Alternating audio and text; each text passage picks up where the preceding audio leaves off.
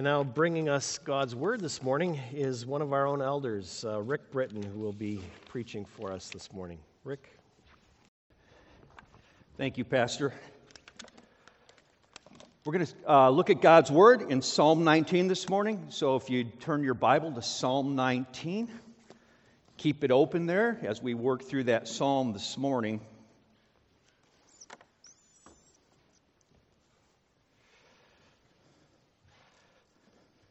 This is the word of the Lord. For the director of music, a psalm of David, the heavens declare the glory of God, the skies proclaim the work of his hands.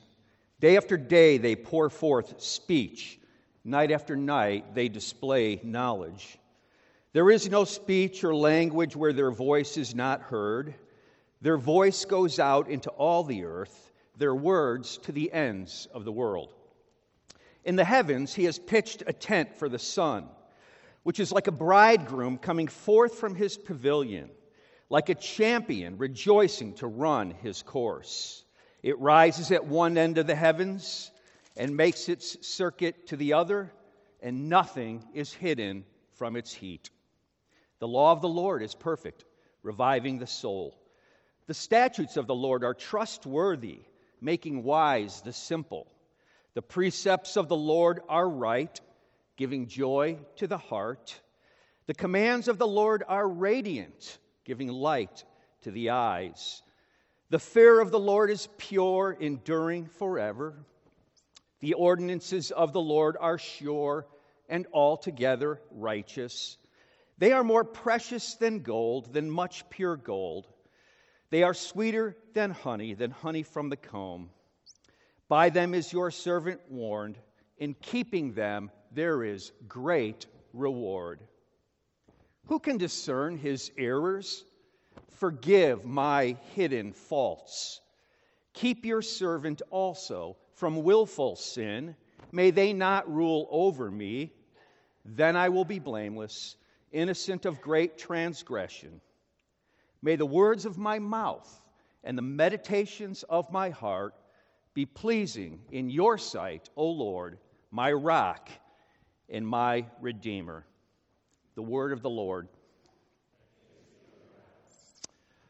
Well, brothers and sisters, this morning we come to one of the most well known and popular Psalms, Psalm 19. C.S. Lewis called this the greatest poem in the Psalms and one of the greatest lyric poems in the world. And that's quite a compliment coming from the esteemed English literature professor at Oxford. You probably recognize bits and pieces of it as we read it. Maybe, like me, at some point you memorized it. Question What is it about this psalm that makes it so loved by the church? Is it the beautiful poetry? Yeah, I think that's part of it. In fact, it was set to music. It begins for the director of music a psalm of David. And that's part of the inspired Hebrew text. It's not an add on later on. Many traditional and contemporary songs and hymns have been written based on this psalm. And I, I really wish I could hear that original musical score.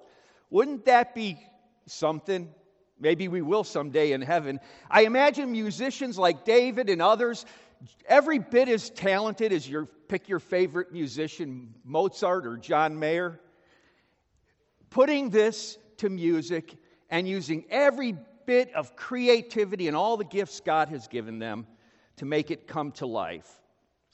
But there's more here than the musical poetry and lyric beauty.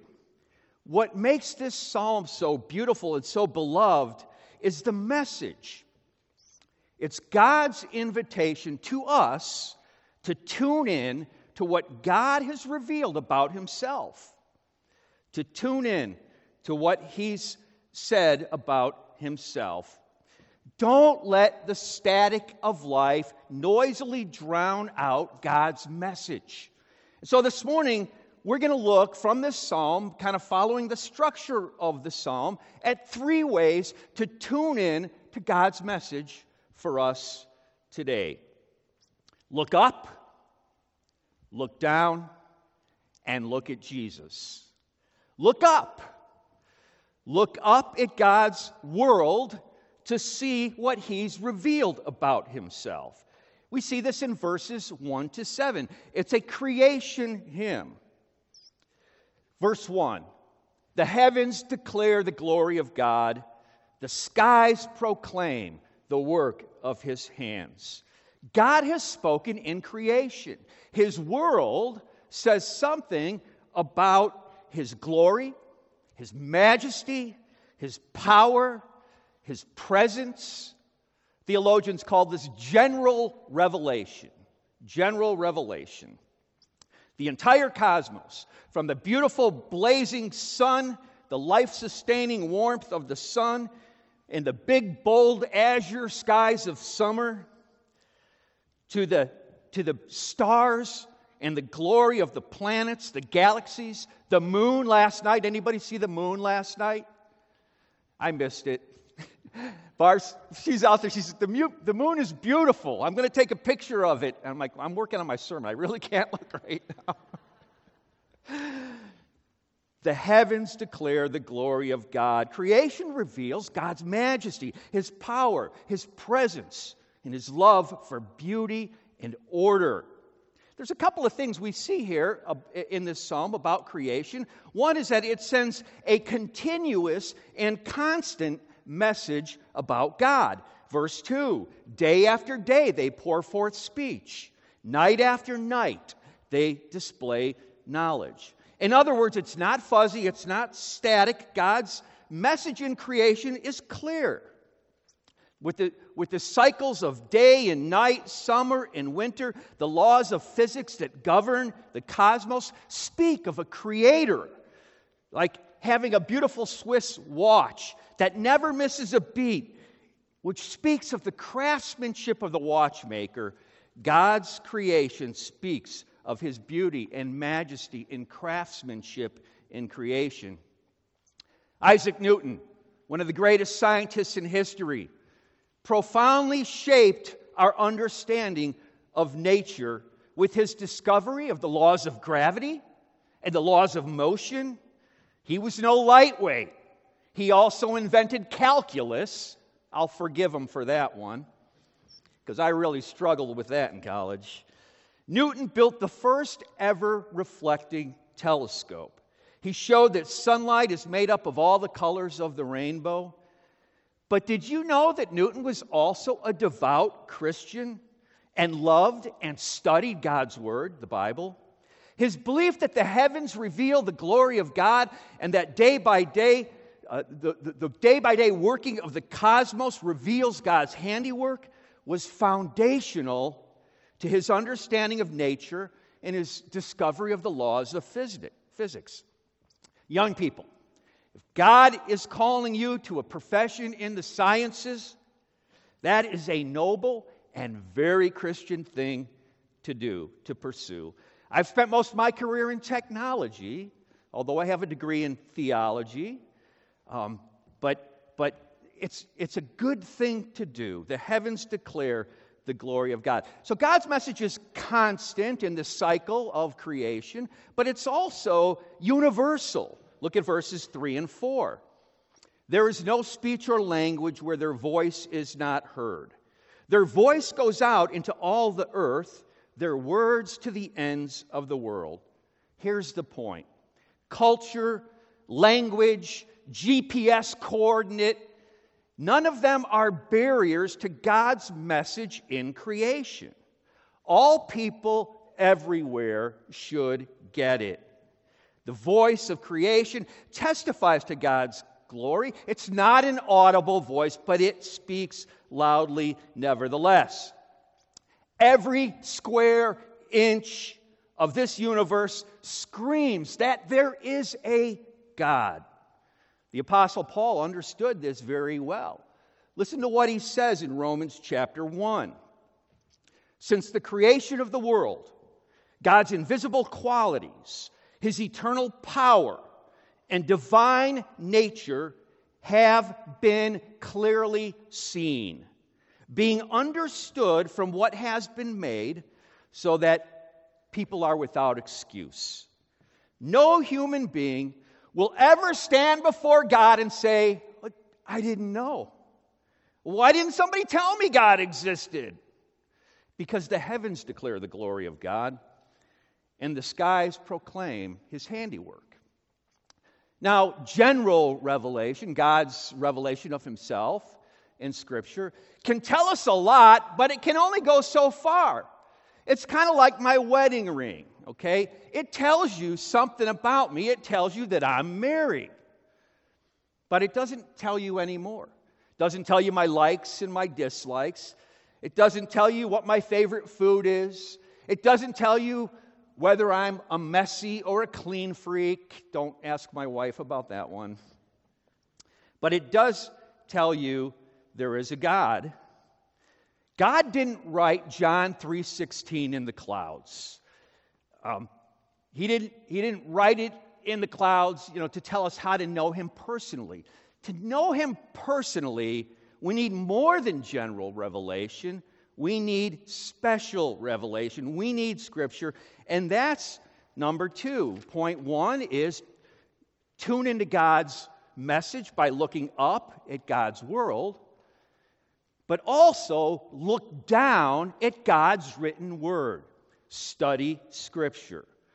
And we see this in verses 7 through 11. Here, the topic changes from creation to Scripture. Theologians speak about God's two books his book of nature and his book of Scripture. So now we look at his book of Scripture. And notice how David describes Scripture with beautiful Hebrew poetic parallelism. He uses six synonyms Six synonyms the law of the Lord, the statutes of the Lord, the precepts of the Lord, the commands of the Lord, the fear of the Lord, the ordinances of the Lord. These are all names for Scripture, except the fear of the Lord. That one's a little bit of an outlier because the fear of the Lord talks more about the effect of Scripture than a, a, a, parallel, but, but you get the idea. He's talking about God's written word, God's word revealed through the prophets and, uh, and, and, and, and, God's people, and um, uh, synonyms for the word of God. So there's another thing you should notice here as we shift from general revelation to special revelation is the name of God that's used changes. In the first six verses, the heavens declare the glory of God. The word for God there is El, or Elohim. It's the general name for God. It's used in Genesis 1. In the beginning, God created the heavens and the earth. Now, as we get into the Word of God, the term of the Lord is repeated the law of the Lord, the statutes of the Lord. And that's the covenant name of God, Yahweh. It's a different word. And so we move from the God of creation to a personal God, a covenant God, a God that we can know that we can know personally. And these uh, six descriptions, these six synonyms for God's word, law, statutes, precepts, etc., are followed with six descriptions. The law of the Lord is perfect. Why? Because God is perfect. It's His word. The statutes are trustworthy. Why? Because God is trustworthy. The precepts of the Lord are right because God is right. The commands of the Lord are radiant because God is radiant. They're pure and sure and altogether righteous because that's what God is. But what I really want you to see here is David's takeaway. David's takeaway. God's word is more precious than gold, it's sweeter than honey, than honey from the honeycomb. As someone said, it's better than money or honey. I kind of like that. It gets the point across. Why? Why is God's word so magnificently sweet and precious? Well, I think it's found in those six benefits that are listed. So let's, let's just look at them quickly. Let's look down into God's Word and see the benefits. First, it revives the soul. It revives the soul. It not only converts us, in fact, if you read the old King James Version here, it'll, it'll say it converts the soul. So, Scripture converts us. How? It teaches the gospel, the good news that God is holy and we are sinners, but there is grace for those who put their faith and trust in Him, specifically through Jesus Christ our Lord. So it converts us. It transforms us. That would be it, transforms us. That would be another good uh, translation here. But I like the NIV translation. It revives the soul. The law of the Lord revives the soul because it speaks of how God's word not only converts us, but it strengthens us. David uses the same language in Psalm 23, where he says, The Lord is my shepherd. I have everything I need. He makes me lie down in green pastures. He leads me beside quiet waters. He restores my soul. Strength and sustenance. Jesus put it this way People don't live on bread alone, but on every word that proceeds from the mouth of the Lord. This is why it's better than money or honey. Because God's word, through the Holy Spirit, feeds our souls, transforms our lives, and through it we can know and walk with God in a personal relationship. That's the beauty of the Christian life. Here's an application I've heard a lot of people say, Yeah, I don't need church. I can worship God in the great outdoors. Is that true? The heavens declare the glory of God. Yes, but they, they don't go far enough. You need to sit under the regular preaching of God's word. There's a reason pastors and elders get concerned when people stop coming to church. We've had to call, we've had to call people and say, Notice you haven't been in church lately, and we're not calling to nag you. We're calling because we love you, and you need to sit under the preaching and teaching of God's word. Um, and we're concerned for you. We love you. You know, just want to know what's going on, et cetera, et cetera.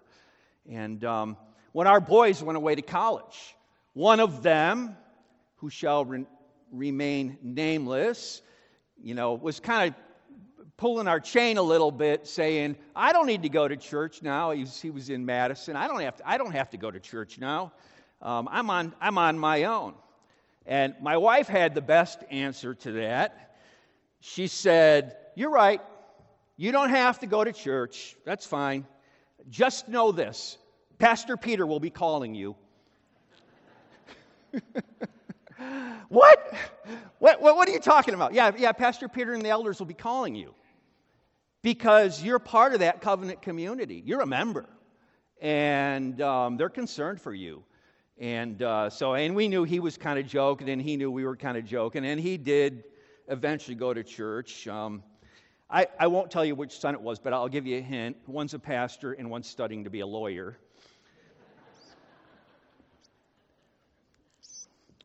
So, God's word revives the soul. It also makes wise the simple. I love this. Do you want to be wise? In Scripture, wisdom means skillfully living God's way. The fear of the Lord is the beginning of wisdom. I am so grateful that as a six year old child, my mother imparted wisdom to my childlike mind by taking me to Sunday school. I've got this little New Testament here. I was given this when I was in first grade by the church. It's signed here, presented to Ricky Britton by the Parkwood Baptist Church School, October 9th, 19. Never mind that part. I am so grateful that as a six year old child, I had wisdom. I knew John 3:16. I memorized it. I had wisdom that some PhDs don't have. Um, it makes wise the simple. Makes wise the simple. It gives joy to the heart. Do you see the Bible? Do you see Bible study as dusty and dry? You need to spend more time reading the Bible then. Let me read you a quote from J.I. Packer. The joy of Bible study is not the fun of collecting esoteric tidbits about Gog and Magog, Tubal Cain and Methuselah, Bible numerics, and so on. Nor is it the pleasure intense for the tidy minded of analyzing our translated text into preachers' pretty patterns with neatly numbered headings held together by apt alliteration's artful aid. Rather, it is the deep contentment that comes of communing with the living Lord into whose presence the Bible takes us. A joy which only his own true disciples know. It brings joy to the heart to read God's Word. Try it. It's a new year. Commit yourself to read through the Bible. And again, it's not just personal Bible study, that's important. It's also sitting under the regular, faithful preaching of God's Word. And I'm so grateful that we have regular and faithful preaching of God's Word in this congregation. Um, it's, not every congregation has that, folks. Something to be very, very thankful for.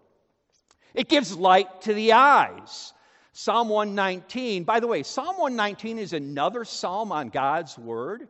And these six synonyms used here in Psalm 19 are repeated in the very same order in Psalm 119 that talks about God's Word. So read that later if you want to get a little bit more detail. But one of the verses in Psalm 119 says, Thy word is a lamp unto my feet and a light unto my path. I like to collect old things, and um, I've got three little oil lamps that are about 2,000 years old. They Somebody auctioned them off from a museum. Nobody wanted them. I put in a low bid and, and won them. One of them was found in the tombs in, in Palestine, underground tombs. It's just this little oil lamp, and it was found sitting on the ground because back in the day, 2,000 years ago, they would have those little lamps on the ground lit, and it would light the path to the way through the dark tombs. And scripture's like that. It provides light to our eyes. It's like, like the sun. I love how the psalmist says in the first half of the psalm, there's nothing hidden from its heat. The, the beauty of the sun. Scripture's like that. Friends, nothing is hidden from its heat. It cuts right to the marrow, right to the heart of our hearts and the heart of the gospel. Um, 2 Timothy 3 16 and 17 says, All scripture is God breathed and profitable for teaching, reproving, correcting, training in righteousness, so that we can be equipped for life. It gives light to the eyes. The, the, one of the cries of the Protestant Reformation was sola scriptura, scripture alone. Because uh, in, in Protestant, the Protestant Reformation, protesting, that word is related to the word for protest. What were, what were those cranky old reformers protesting? Well, they were protesting the fact that we'd gotten away from Scripture alone as the final authority for faith and practice. Well, there's more here, but let, let me summarize it here. I, I love what he says. He says, The word endures forever, and in keeping God's word, there is great reward. Great reward. Look, look God's word does not tell us everything, but it does tell us the most important things. It's not a science textbook. Don't look in the word to be a science textbook. It won't tell you who to marry or what school to attend or what kind of a job you should do, what vocation you're being called to. But it will tell you how to know Jesus Christ and how to walk with Him and how to make those decisions wisely and confidently as you walk with Him. So there's a lot more here that could be said about God's written word, but I want to get to point number three. So to tune in to God's message, we look up and we look at creation. I'm so grateful. I work for a company. We have hotels and attractions at iconic locations. Banff, we own two hotels in downtown Banff and the Banff Gondola. If you've ever been there, if you ever go to Banff or Jasper, let me know. We own the Glacier attraction. We have big buses converted to, to, um, to glacier uh, mobile units that we take people out on a glacier. uh, we're at Glacier National Park, we're at Iceland, and so forth. I love it because I see God's creation. So look up, look around, take note of God's creation. Also, look down at His Word. Be a student of His Word. Be a student of His Word and make it, make it your goal this year to really dig in to God's Word and get all those benefits. But most importantly, is number three look to the Lord Jesus, God's final word. Psalm 19, like all scripture, points us to Jesus Christ. We see this in how David concludes the psalm in verses 12 to 14. Let me just reread that. Who can discern his errors? Forgive my hidden faults. Keep your servant also from willful sins. May they not rule over me. Then I will be blameless, innocent of great transgression. May the words of my mouth and the meditations of my heart be pleasing in your sight, O Lord, my rock and my redeemer. When David considers God's creation and his majesty and God's word and his holiness, he also cries out like Hosea, Woe is me! Because uh, I'm a man of unclean lips. David knew better than anyone, even though he was a man after God's own heart, knew better than anyone he was also a sinner. And we all know our own struggle with sin all too well. So he prays this prayer of faith, a prayer for freedom. Freedom from, first of all, the penalty of sin. Lord, forgive, forgive my hidden faults not just my sins of commission, the things I know I did wrong, but even those sins that I don't know, that sins of omission. Love the Lord your God with all your heart, mind, soul, and strength. Really? Have you done that, David, every minute of your life? Keep your servant, uh, uh, uh, forgive my hidden faults, for you are my rock and my redeemer. Freedom from the penalty of sin. But he also prays from, for freedom from the power of sin. He says, Keep your servant also from willful sins. And then he goes on and says, May the words of my mouth and the meditation of my heart be pleasing to you, Lord. He prays for strength, freedom from the power of sin, the penalty of sin, and the power of sin. And um, his response, friends, should be our response, right? Lord, may the words of my mouth and the meditations of my heart be pleasing in your sight. Look, David didn't have the full revelation of God in Jesus Christ like we do because we've got the entire scriptures, we've got the New Testament. But he did know this that the Old Testament sacrificial system could never remove sin completely. When he calls God my Redeemer, he looks forward in faith to the coming of a Messiah, a Redeemer King, a priest forever, in the order of Melchizedek, as he says in Psalm 110. He looks to Jesus Christ. And friends, we know that Redeemer King that David looked forward to is our Lord and Savior, Jesus Christ. And I love it at the beginning of the service. We had some scripture read, the beginning of Hebrews. Let me read that again. In the past, God spoke to our ancestors through the prophets at many times and in various ways. But in these last days, He has spoken to us by His Son, whom He appointed heir of all things, and through whom He also made the universe. Here's my question for you uh, tuning into God, look up, see His creation, look down, read his word, and look to Jesus. Do you know Jesus Christ as your personal Lord and Savior? Have you put your trust in him as your rock and your Redeemer? Friends, if you haven't, there's no better day than today. I know most of you have, but I'm sure there's someone here who's still struggling with that. Look to Jesus, dig into his word. Dig into His Word. It will reveal through His Spirit Jesus Christ to you. And, um, and with that, I'm going to pray. Father, thank you for your word. Lord, we don't always agree on the interpretation of everything, but we know this. We're commanded to love you. We love Jesus. We love one another. And so we give you thanks for your word. It's precious.